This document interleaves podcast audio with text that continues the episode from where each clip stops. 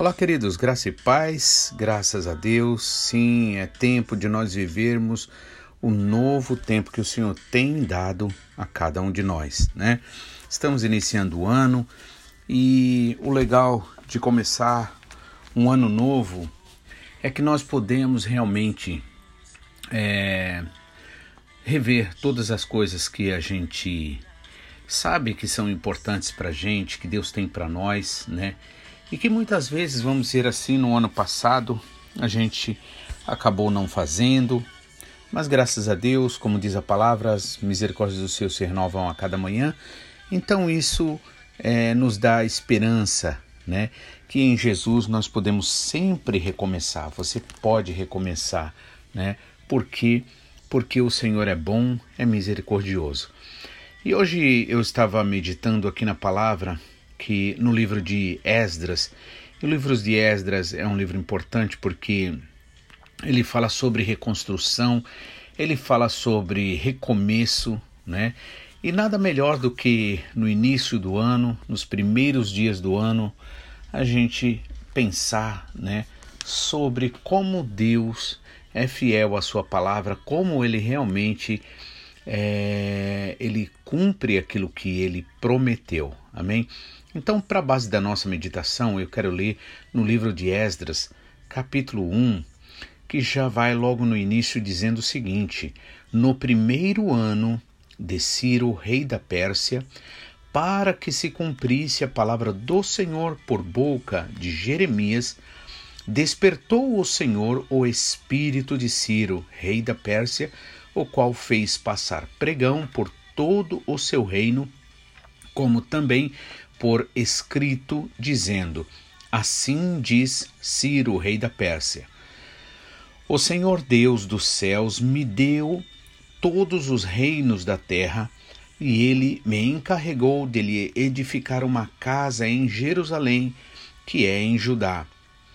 Quem há entre vós de todo o seu povo, ou seja, de todo o povo de Deus, que seja seu Deus com ele, e suba a Jerusalém, que é em Judá, e edifique a casa do Senhor, Deus de Israel. Ele é o Deus que habita em Jerusalém. E todo aquele que ficar em algum lugar, em alguns lugares, em que andar peregrinando, os homens do seu lugar o ajudarão com prata e com ouro e com fazenda e com gados, afora as dádivas voluntárias para a casa do Senhor que habita em Jerusalém. Então se levantaram, se levantaram os chefes dos pais de Judá e Benjamim e os sacerdotes e os levitas com todos aqueles cujo espírito Deus despertou para subirem a edificar a casa do Senhor que está em Jerusalém.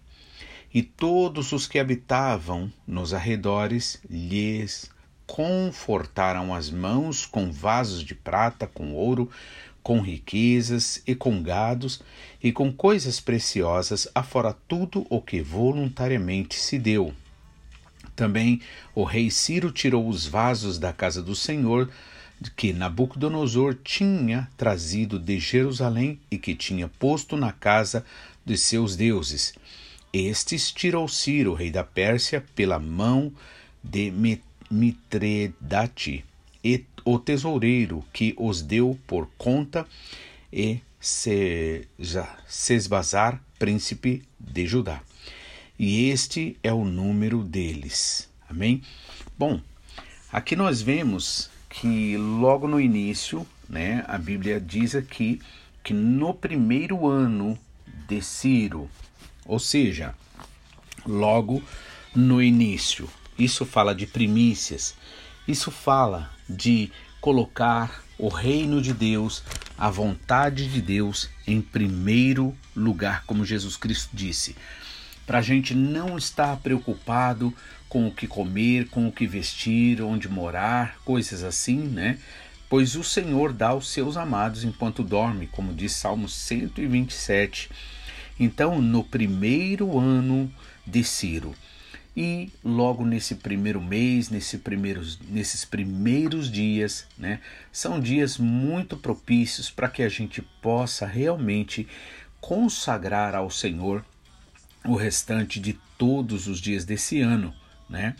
É, é um momento maravilhoso onde nós podemos realmente, mesmo numa simplicidade, orar, falar com o Senhor, pedir a Ele que nos ajude a cumprir esse desejo que está no nosso coração, que está no seu coração, de realmente viver o melhor para o Senhor. Pois você sabe, você entende que é importante nós darmos a primícia para o Senhor, né? Nós oferecermos, né, ao Senhor, né, a primícia de todas as coisas. Então, este início de ano é uma primícia que você estará oferecendo ao Senhor. No primeiro ano de Ciro, né, rei da Pérsia, veja só, ele era rei da Pérsia, no entanto, o Senhor ali é, já tinha, né, conhecendo ele lá na frente, como nos diz sempre o nosso pastor Takayama, né, que o Senhor que nos conhece, pois ele foi lá na frente, ele já sabendo como Ciro, né, mesmo sendo rei da Pérsia, ele atenderia à vontade do Senhor, o seu coração estaria inclinado para fazer a vontade do Senhor.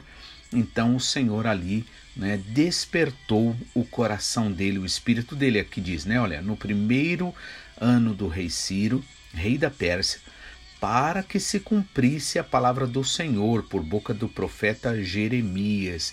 Então, quando nosso Deus fala, quando nosso Pai celestial, né, Deus criador de tudo e de todas as coisas, ele fala, a sua palavra não volta vazia, mas faz aquilo pela qual ela foi e é enviada.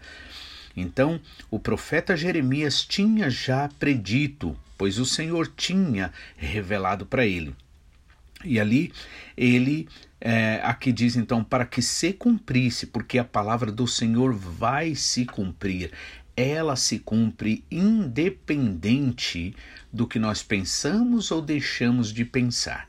Agora, a vantagem de nós crermos é que quanto mais nós confiarmos no Senhor e na, no seu poder, na sua capacidade, na sua fidelidade para cumprir suas promessas, o que é que vai acontecer?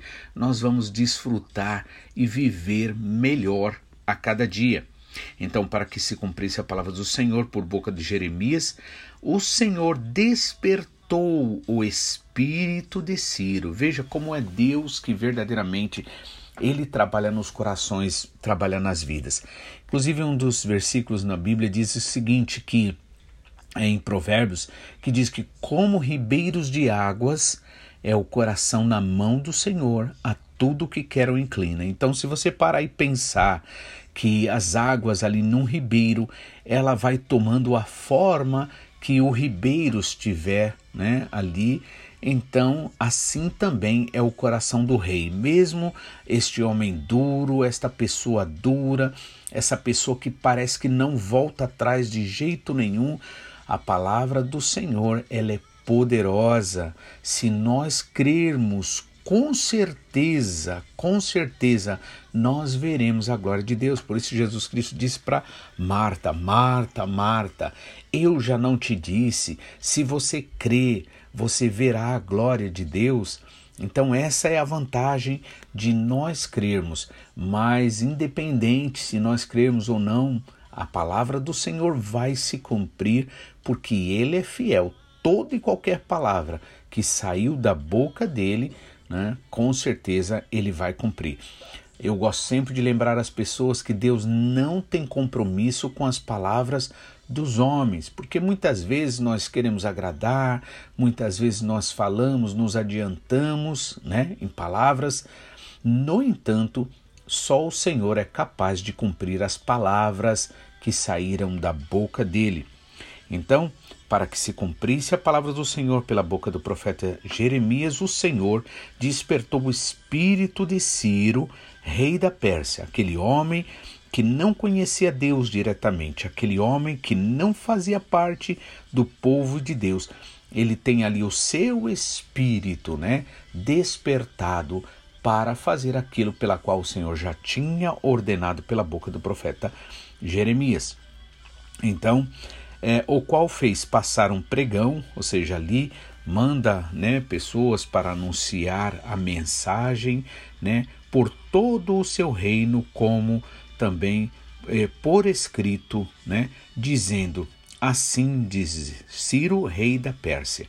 Ou seja, onde quer que o povo de Deus se encontrasse ali, em qualquer canto, em qualquer esquina ali, né, em qualquer cidade, eles ouviriam, ouviriam a palavra do Senhor que estava sendo agora né, falada através dos mensageiros de Ciro. Né? Então dizia assim: O Senhor Deus dos céus me deu todos os reinos da terra, e ele me encarregou de lhe edificar uma casa em Jerusalém, que é em Judá. E isso é maravilhoso, por quê? Porque, na verdade, ele fala do poder de Deus, que é Deus quem levanta reis, quem abate reis, é Deus quem realmente exalta, né? E do monturo, né, levanta reis, príncipes, como na oração de Ana que nós vimos, né, no final do ano passado. E aqui ele começa a declarar ali o que que o Senhor é e o que o Senhor faz, o que o Senhor dá. O Senhor Deus dos céus me deu, né? Então é importante que nós declaremos também aquilo que o Senhor tem dado para nós. Foi o Senhor quem deu filhos maravilhosos para nós, o Senhor que deu, né, cônjuge, o Senhor que deu é, todas as condições necessárias para nós vivermos, né? É o melhor que o Senhor conquistou para nós através do sacrifício de Jesus Cristo. Então ele começa a declarar: O Senhor Deus dos céus me deu todos os reinos da terra e ele me encarregou de lhe edificar uma casa em Jerusalém e em Judá. Veja que o que o Senhor faz, ele faz com propósito. Quando o Senhor ali já através do profeta é, Jeremias tinha manifestado né, quem seria Ciro e o que Ciro faria, né, o Senhor revelou porque ele tinha propósito e o Senhor tem propósito na sua vida, tem propósito na sua existência, na existência do seu lar, nos dons e capacidades que o Senhor tem te dado. E então é, é importante nós declararmos com a nossa boca, né? O apóstolo Paulo diz em Romano 10, por exemplo, que com o coração a gente crê e nós somos justificados a partir desta fé que só Deus sabe e conhece lá dentro de nós, mas é com a boca que nós declaramos, né? A mesma boca que muitas vezes é, salta aí para reclamar, para xingar, para falar coisas que não tem nada a ver, né? Nós precisamos lembrar sempre que nós precisamos abrir a boca e falar. Quanto mais nós falarmos a palavra de Deus, quanto mais nós realmente é declararmos aquilo que o Senhor fala, falar das promessas de Deus, falar do amor de Deus, falar da graça de Deus, Quanto mais você falar, mais vitorioso, mais vitoriosa você será. Por quê? porque com o coração você crê, mas é com a boca que é necessário falar para dar ao Senhor Deus o direito de trabalhar por você, de trabalhar pela sua vida, para que ele glorifique o nome dele. Por quê? Porque por isso Jesus Cristo disse: para orar, para pedir, pedir dá-se-vos-á, buscai e achareis, batei a porta será aberta. Ao que pede recebe, ao que busca encontra, ao que bate a porta se abre, né? Porque é um princípio espiritual, é necessário nós pedirmos a Deus, porque Deus ele não pode ser é, acusado de injustiça. Ou seja, é necessário você pedir. E quando você pede, você declara fé, você declara que você confia no Senhor. Então, por isso ali foi espalhado por toda a terra de Judá, aquela terra ali, né, do reinado persa, e onde quer que houvesse povo de Deus, eles ouviriam a palavra, ouviriam, né? Então, é, e aqui diz assim: para edificar uma casa em Jerusalém, que é em Judá. Nós sabemos que a tribo de Judá é a tribo do louvor, né? Nós precisamos estar louvando a Deus, estar glorificando, agradecendo a Ele em todo o tempo, adorando a Ele em espírito e em verdade e é em Jerusalém que é edificado o altar do Senhor. Jerusalém significa o lugar onde Deus habita. E onde é que Deus habita? Deus habita no meio do louvor, no meio da adoração. Deus habita no meio né, daqueles que falam a palavra do Senhor. Né? Porque se nós olharmos e se nós nos deixarmos levar pelas tentações do mundo da vida, pelas acusações do inimigo, por aquilo que o inimigo quiser que a gente veja, com certeza este, é, este estado, vamos dizer assim, espiritual, de reclamação, de murmuração, não será chamado Jerusalém, não será Jerusalém, mas é em Jerusalém que nós devemos adorar o Senhor e, é, e edificar-lhe um altar, né? E aí ele diz assim: quem há entre vós de todo o seu povo, né? ou seja, qualquer que esteja em qualquer lugar que pertença ao povo de Deus, seja o Senhor Deus com ele, ou seja, que o Senhor seja com a tua vida, né? Que o Senhor seja com a vida dos teus filhos, que o Senhor seja com a vida do teu cônjuge, que o Senhor seja com você no teu trabalho, na vizinhança, onde quer que você esteja, mas em nome de Jesus, não se ausente de Jerusalém, né? Glorifique o nome do Senhor, adore o Senhor, creia, use a palavra do Senhor. A palavra do Senhor é como espada, né? Jesus venceu ali Satanás através da palavra, dizendo: nem só de pão viverá o homem, ou seja, nem só de necessidades materiais, físicas, é que nós vivemos, porque a nossa vida está escondida em Cristo, né? Então, também quando disse és filho de Deus, então lança-te daqui abaixo. E aí o inimigo usa até uh, o próprio Salmo 91. O Senhor vai lá e rebate, mas também está escrito: não tentarás o Senhor teu Deus, ou seja, não precisamos ficar provando nada para ninguém. Né? E por terceira vez o inimigo ali manifesta a sua vontade mais claramente, falando: se tudo isso te darei, se prostrado me adorares. Deus tinha uma promessa para o Senhor Jesus Cristo, dos reinos, de todo o joelho se dobrar diante dele, mas o inimigo quis adiantar isso daí. E geralmente o inimigo sempre quer adiantar as coisas para que né, não seja o Senhor nosso Deus que faça, e sim ele que venha com seus enganos. Mas aí o que, que Jesus Cristo diz? Para trás de mim, Satanás, porque ele pediu, né? Que se prostrado me adorares darei tudo isso. E Jesus diz: Para trás de mim, Satanás, porque está escrito: somente ao Senhor teu Deus adorarás, somente a Ele servirás, somente a Ele prestarás culto. Ou seja, é, nós não estamos interessados em nosso Deus por causa de bênçãos, por causa de coisas materiais, por causa das coisas que na verdade são até genuínas, mas nós adoramos o Senhor porque Ele é digno de toda a honra, de toda a glória, de todo louvor. Por isso que vale a pena a gente realmente ficar firme neste Deus de amor, de graça e misericórdia. Que o Senhor abençoe a sua semana, que seja uma segunda-feira cheia da graça do Senhor, que verdadeiramente você possa sentir a presença de Deus e deixar para trás tudo aquilo que não importa mais. Em nome de Jesus. deixar o velho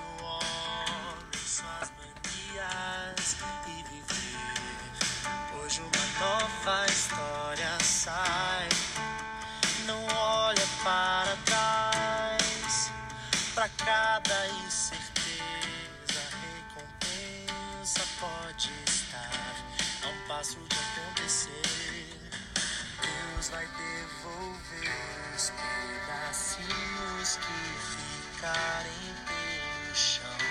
Deus vai curar teu coração.